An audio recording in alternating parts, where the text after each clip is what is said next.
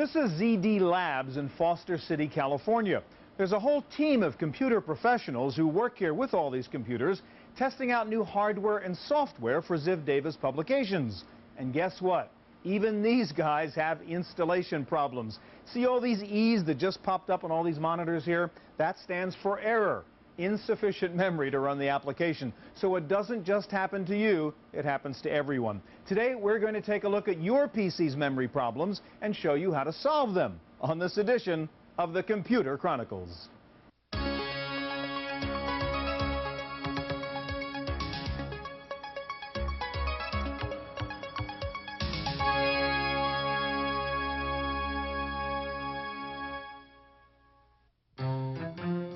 Chronicles is made possible in part by Hewlett-Packard, working with industry leaders to ensure compatibility across the board and across the network.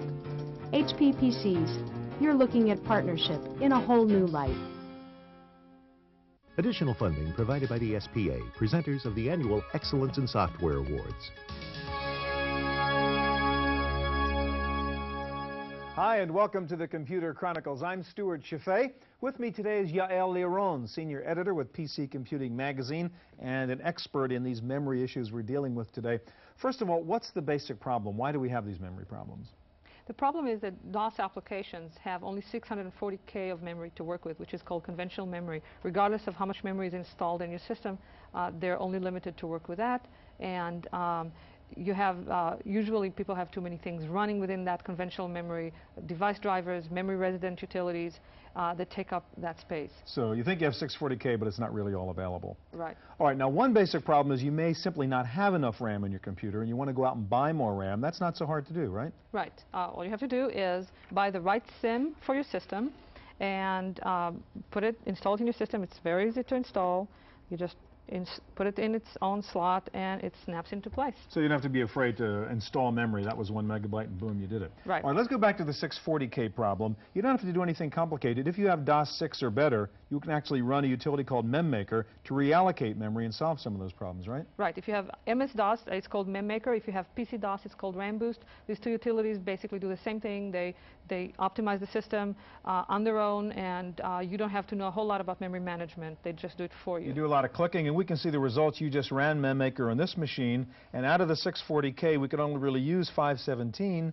You ran MemMaker, and we gained 31K extra memory, so now we can use 549. Right. All right, there's another solution you have over on that other machine, which is really different configurations for different work environments, right? Right. Uh, it's it's a, uh, a selective boot. Uh, it's called multi-config, and so when you when you turn your computer on, you can select whether you want to do work-related stuff like load Windows, and network, CD-ROM, um, or, or uh, optimize your system just for games. Well, actually, CD-ROM would be a good one to have also. So your machine would boot different ways depending on what kind of memory you needed, depending on what you were doing with your computer. Right. Now, you wrote about that in the magazine, right? Right. The, uh, there's an article in the June 94 issue uh, that is a detailed step-by-step -step instruction on how to create a menu like this on either version of DOS. It's, it's very simple and the article is posted on your CompuServe forum. Terrific. And finally, there's a book you wanted to mention. Right. Uh, this book is uh, everything you want to know about uh, memory management and then some, and it comes with a disk with 14 utilities for memory uh, to optimize your memory.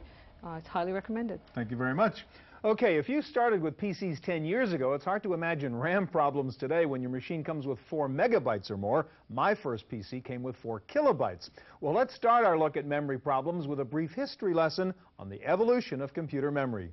The Intel Museum in Santa Clara, California is a microcosm of memory and microprocessor history. Within its compact rooms, you'll find displays explaining early core memory, the first DRAM or dynamic random access memory, and the first kit computers. They only go back about 20 years, but they are generations away from today's PCs. Core memories were actually made of uh, wire around, a, uh, around a mechanical device, and it allowed the charge to be stored uh, in a magnetic field. That charge actually represented the data. Um, they were quickly replaced by DRAM because DRAM was so much smaller and faster and cheaper to build than Core because it was based on silicon technology. Now, this first DRAM was actually only a 1K memory, which by today's standards is ab absolutely small. It's very tiny. But 1K of DRAM still absolutely destroyed the core memory business and just wiped it off the face of the earth. The original 1K DRAM of the 70s doubled in size about every 18 months to arrive at today's 16 megabit chips. The advantage of dynamic RAM was its low cost and large size. Next came static RAM, a much faster but more costly memory used where speed is essential, such as in memory caches. Recently, a new kind of memory has become available known as flash. Unlike static or dynamic RAM, flash memory has the distinct advantage of retaining the data stored inside it even when the computer is shut down. The chips are packaged in PCMCIA cards, popular for portable machines and as flash BIOS. Flash BIOS is great for a PC because it allows it to be up to date at all times. If ever the code changes or the program changes, you can, the user can go back and reprogram right into the Flash BIOS the latest characteristics that are needed in the industry. One of the most dramatic applications of flash memory is likely to be in plug-and-play systems. With plug-and-play, users will no longer need to face the nightmare of reconfiguring their PCs every time they add a card. The systems will have new slots and software and flash BIOS memory. Uh, plug and play requires a flash memory device in the BIOS in order to maintain the uh, configuration of the card you're plugging in. As an end user plugs in a new sound card, for example, the BIOS has to rewrite itself and to uh, store those configuration data right into it. When the end user comes back and turns the computer on, he needs to have that data stored there permanently. For the Computer Chronicles, I'm Giles Bateman.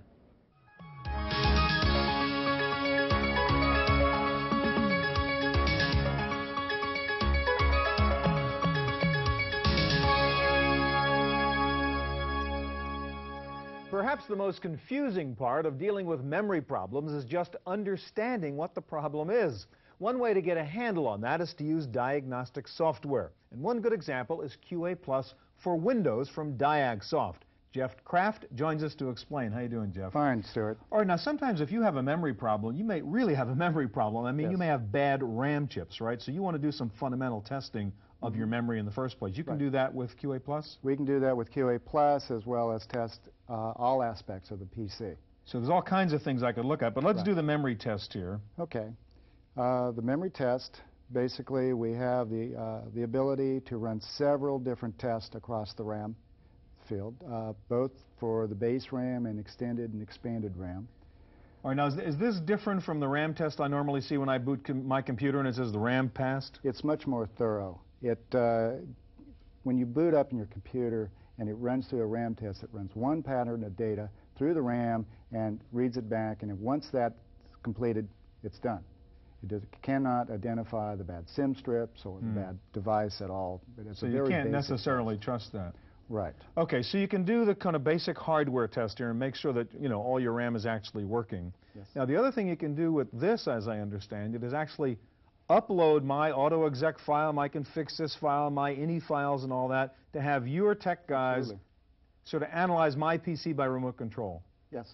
If, per se, that we did have a RAM failure, what would happen is that a message would come up and ask if you'd like to jump to our electronic support center. Mm-hmm. And if the user would say yes, then this would be the first screen that would see. First off, the system would annotate that it's a memory problem. We have some area here for the user to send us a message, and the user just basically goes, okay. And what we collect as part of this process, we collect who the user is, how to get in contact with the user without ever talking to them, and a data number if there is a data number, emails, so on and so forth. What is sent to our tech support center is complete system inventory, hardware inventory, uh, memory maps, uh, DOS information, Windows information, the INI files, all of the critical data that we would need to be able to make a first pass diagnosis of the problem without having to be online with the customer. Now, once we go and this process happens, we, I'm going to exit out here, but uh, we would receive the data on our PC. We would then look like, load it on our PC, and we would look for obvious configuration problems, obvious memory problems, read the data uh, that came off the test report. And so you could then actually solve those problems and then upload your corrected files or configuration right back, to my the PC. user. Right back to the user, and then the user has the ability to upload that data into their PC or uh, contact us again with Mm-hmm. another question, or maybe they would like us to take the next step and dial their computer up and run the diagnostics Mm-hmm. for them. So it don't have to be a super tech be And again, this could be more than just literally a hardware problem, just the kind of configuration problems we were talking about before you guys could solve. It could be a load appli uh, application problem with. Uh, What's the cost for the service? It's ninety-nine ninety-five a year. It's based on. Uh, All, all you want? basically, it's unlimited. All you can eat. Okay, All not too eat. bad. All right, now RAM problems are not limited to the PC platform and Windows. You can have memory problems with a Macintosh too. But there is a very simple solution for the Mac called RAM Doubler from Connectix. And here to show it to us is Roy McDonald. How you doing, Roy? Good Stuart. Okay, first of all, it's slightly different in the Mac environment. It does, we don't have the 640K kinds of problems we see in DOS. It's usually just not enough RAM to do all the things we want to do, right? Right, the Macintosh is a very memory-intensive computer because of all the graphics that's often done on it, and so people often find they don't have enough memory. Connectix RAM Doubler, this is the Macintosh version that I'm going to show you. So here. just one disk? It's just one disk, takes about 15 seconds to install. It's an extension that gives you exactly twice as much memory as when you started. So all you have to do is double-click on the installer. Product is installed. And here we've got a PowerBook 140 with an old 68030 mm-hmm. processor with 4 megabytes of RAM. Once this is installed, it'll work like a PowerBook with 8 megabytes of RAM. Over here, we've got a Power PC, a 7100. Be- Before you get that far now, what's the trick? I mean, you can't make gold out of tin, you know. I mean, where do you find all this extra RAM magically? Well, the truth is there's quite a bit of inefficiency inherent in the Mac operating system's use of RAM. So, for example, if you look at About This Macintosh, which is something that's built into the Mac operating system, mm-hmm. and a report that tells you how memory is being used, this Mac had 24 megabytes of built-in memory. It's been doubled to 49 megabytes using RAM Doubler. Now, how did we get the extra memory? Right. All of these applications are currently open and running in this 24 megabytes. Let's take a look at Adobe Photoshop. This number here, the 8 megabytes, is telling us that 8 megabytes of memory has been allocated to Photoshop for use whenever you use Photoshop. That's a decision the user has to make when they first install the software. Mm-hmm. But if you look at these bars, the black part of the bar is the part of Photoshop that's actually using RAM right now. All this memory here has been allocated by the operating system but isn't currently being used. So you're taking back some of that wasted RAM that was allocated to an Right. application. All of these white bars are spaces of memory that are basically filled with zeros right now that the operating system doesn't know how to mm-hmm. use. That alone is usually enough to give you twice as much memory. If it's not, we then go into the black bars. These are parts of memory that actually have code that's in there and that's running, but oftentimes that's code that was used only once. Execute once only code to launch the system or to uh, launch Adobe Yeah, Photoshop, yeah. for example. This part of that black bar, the very early part, can be compressed three to one to create more space. The combination of all of this gives us an exact double. Okay, Roy, you have your little QuickCam up there now. Sure. And what, what, what's the point of that? The point is to show why would you want so much memory on a computer. And the advantage of having this much memory on a computer is you can do a lot of things without getting in and out of uh, applications. So for example, I just took my picture using the QuickCam. Now I can just simply go into Adobe Photoshop, which is already open, create a new document, and I'll just use, come off of the clipboard, I will dump my picture. Mm-hmm. Oops, take the picture, dump in. There I am. Now I can run Photoshop by spherizing, perhaps. Yeah, so, so again, the real point is to be able to have all these applications up and running at the same time, and that's what you else. need the RAM for. the Right, Mac. all those applications, and the Macintosh, the ability to go Yeah. between all of them is the advantage. All right, thanks a lot. Now, if you've run into an error message that says not enough memory, odds are you were trying to install or run a new multimedia game. Well, one little computer store in Canada got so tired of having customers call up and complain that they decided to develop their own solution, and it's called the Game Doctor. Calgary is Alberta's gateway to the Canadian Rockies, a winter playground renowned for magnificent vistas and spectacular skiing. Although Silicon Valley is over a thousand miles away, a local computer retailer called Mad Mouse Multimedia Warehouse has managed to produce a little program that can make life easier for a lot of game users. It's called Game Doctor, and its origin is based on a real life problem. Well, as a retail store, we ended up getting a lot of people that would buy a game, take it home, and not be able to get it to run. So uh, they'd come back. They usually come back to us first. First place they buy it is, is, is where they come back. They don't phone tech support number. They walk in and they say, I had a problem. And then we ask them what the problem is. It's usually out of memory. And we ask them, oh, do you know how to reconfigure your autoexec or, or config.sys? They say no. So then we spend a few minutes or more talking to them, trying to get them to figure out how to do it themselves. What happened the majority of times was that people would actually bring their system in and we'd do a, a, a limited multi-config setup that would actually get them to run. To keep their shop from becoming an extended technical support line for game publishers, the Mad Mouse owners decided to make their own game configuration utility. Game Doctor is a multi-configuration program that can adjust a computer's memory allocation and system resources to run and switch between several games without boot disks or changing the computer's configuration files. It may not seem like a major accomplishment except to a game user. It was frustrating because you'd put the game in and you'd get out of memory error. You'd have to take the time, read along, figure out how to make a boot disk. Well, I'm not really computer literate, to be honest. I, uh, I prefer something that's very user-friendly, and I've discovered with the Game Doctor, uh, it will allow me to use a variety of configurations so I don't have to bother with a boot disk anymore. Um, it's put it in. Uh, if you get the wrong configuration wrong uh, initially, then you can just try another one or another one, and eventually you will get the right configuration so it runs. Mad Mouse is beginning to advertise their product, but Game Doctor sells mostly by word of mouth. The recurring problems faced by game buyers also boost sales. As for supplying customers with trouble-free software from the start, Mad Mouse views it as a shared responsibility between publisher and retailer. One of the biggest problems is that there's so many different variations of computers out there, you have to be able to recognize what they're doing and then ba based on that, build a, a configuration that's, that will match for the game as well as for the computer. The software industry can't possibly take everybody in consideration when they do a product. So they have to change, they have to do something. So what they've done is they've tried to give a product that works on a good percentage of machines, and on the product and the machines that aren't configured right, here's how to make them work. Whether or not Game Doctor should be included with every expensive game or sold separately, the developers have found a way to overcome one of the most common frustrations of PC users. There's no more playing with anything. I, I don't have to try and make these boot disks. And uh, I think I'm like everybody. When I first get that game, I don't want to read the manual. I want to put it in. I want to have a look and see what the game looks like. I want to play with it a little bit. Now, um, it takes me a couple of, maybe 30 seconds to get the right system up and away I go. For the Computer Chronicles, I'm Giles Bateman.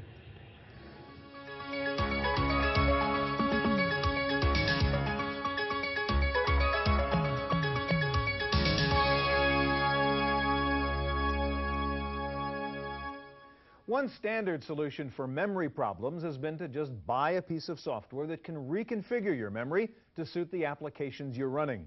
One of the leaders in that category is Quarterdeck and its QEMM software. Here to show us how to use it is Gary Saxer. Welcome, Gary. Thanks. Let's try to clarify a couple of things. Early in the program, we talked about that 640K limit. The fact of the matter is, it's a 1 meg limit, isn't it? That's right. DOS machines are actually limited to 1024K or 1 megabyte. That 384K difference isn't a lot, but it's enough to make a big difference to lots of programs. So you can play with that memory too? Absolutely. All right, the second point is we showed MemMaker at the beginning, and mm -hmm. that does solve some of your memory allocation Sure, you problems. should run it if you have it. but you can do other things with a QEMM that you can't do with MemMaker. That's right. We have ways of squeezing even more memory out of the programs here. We have a feature called Squeeze that can actually put programs into places where they normally wouldn't be able to fit. All right, let's take a look at QEMM and show me what you mean. Okay.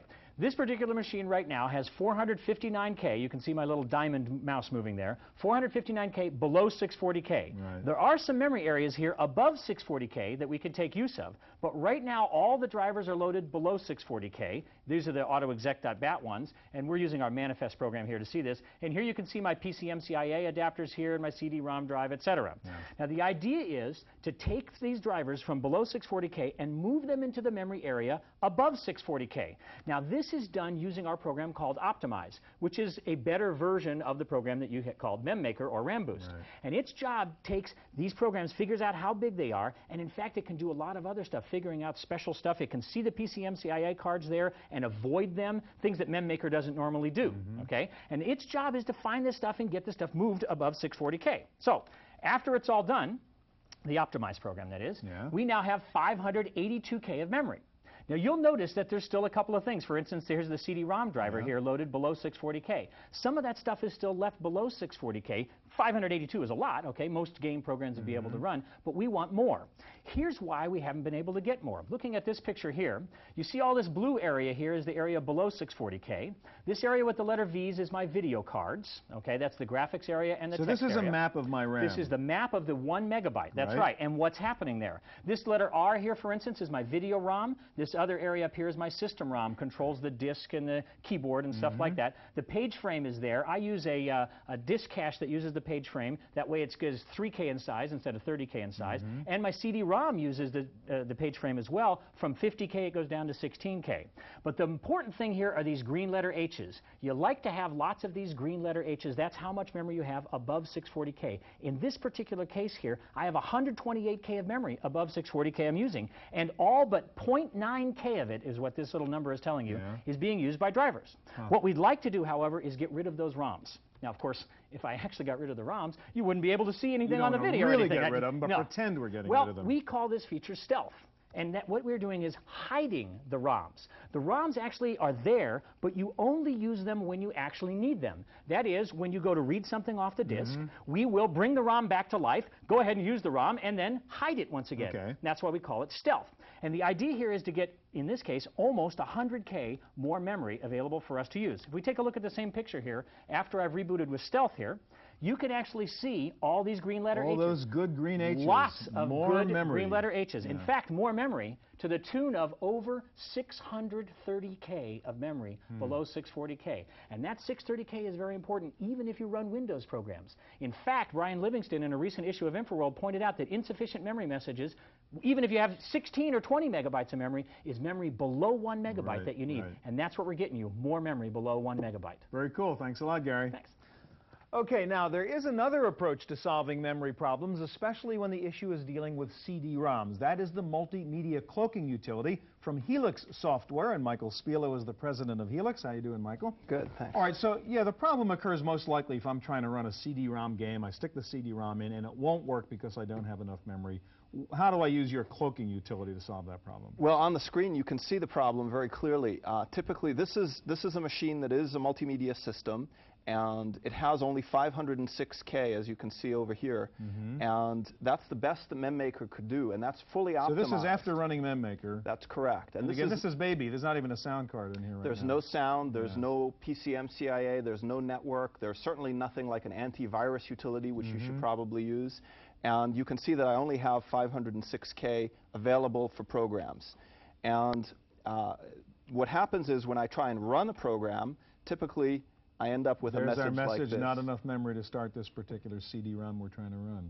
So what I'm going to do is I'm going to install our multimedia cloaking utility, and the installation is really very simple. It's a few clicks of the mouse, and it comes with three different drivers that take the place of your current drivers and are actually licensed from Microsoft um, and uh, the, the CD-ROM extensions, for instance, is the exact same one, but it's been modified to use our cloaking technology. So part of what you're doing is replacing my drivers with your drivers, which are more efficient in the use of memory? Exactly, and they're, they're used, they use our new cloaking technology so that they can run above one megabyte. But I'm not risking my system by, by substituting these drivers? They're the same drivers, and in fact, they're safer because they run in the protected area of your memory so that uh, there is less chance of a conflict between these mm -hmm. drivers and other software that you might load on the system. Okay, so you do your clicking and you install multimedia cloaking. And voila, you've gained over 100K. Uh -huh. uh, in this particular configuration, I, I, believe I've gained 101K just by installing these drivers. I didn't have to run MemMaker again, and I didn't have to re-optimize or anything else.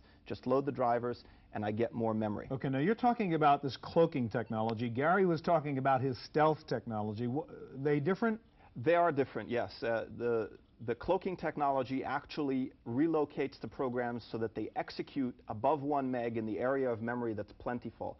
And that way they don't take up any of the precious first megabyte that you need to run all of your software. So you're saying there really isn't even that one megabyte limit. You can even go above that to run these routine That's functions. right. With cloaking, it goes completely beyond the first megabyte. And the end result is that the program that we tried to run before the CD-ROM game that uh, wouldn't run and right. set out of memory now comes up and runs. And with, there it goes. It's as easy as that. Yeah. All right, now you've got another solution here called Netroom, which is, I guess, even more powerful than multimedia cloaking? That's correct. Netroom is a full memory manager that implements cloaking for your BIOS. So those ROMs that um, Gary was hiding, yeah. we actually relocate them above one meg and let them execute there, and that can get you a lot of extra memory. And uh, what we're going to show here is mm -hmm. the mm-hmm. combination of Netroom and multimedia cloaking, which is if you have the, the network and the PCMCIA and the CD-ROM and the sound and the scanner, and your system is really fully loaded, uh, and you, you really need a lot of extra yeah. RAM, uh, that's the combination that'll do it for you. Okay, And so you've got NetRoom. the end result Yeah. is uh, can be visible with with our uh, Discover utility that shows you all about the insides of your PC, and click on the memory button, and you see Wow. that we've gone to 902K below 1 meg, so that's almost the entire first megabyte is usable for your programs, and 800 of that is still available, so More clearly there's more than right. enough to load all the drivers that you could want. So the good news is there are solutions to these memory problems. Absolutely. All right, thanks a lot. That's our look at memory problems. Hope we gave you a couple of good ideas.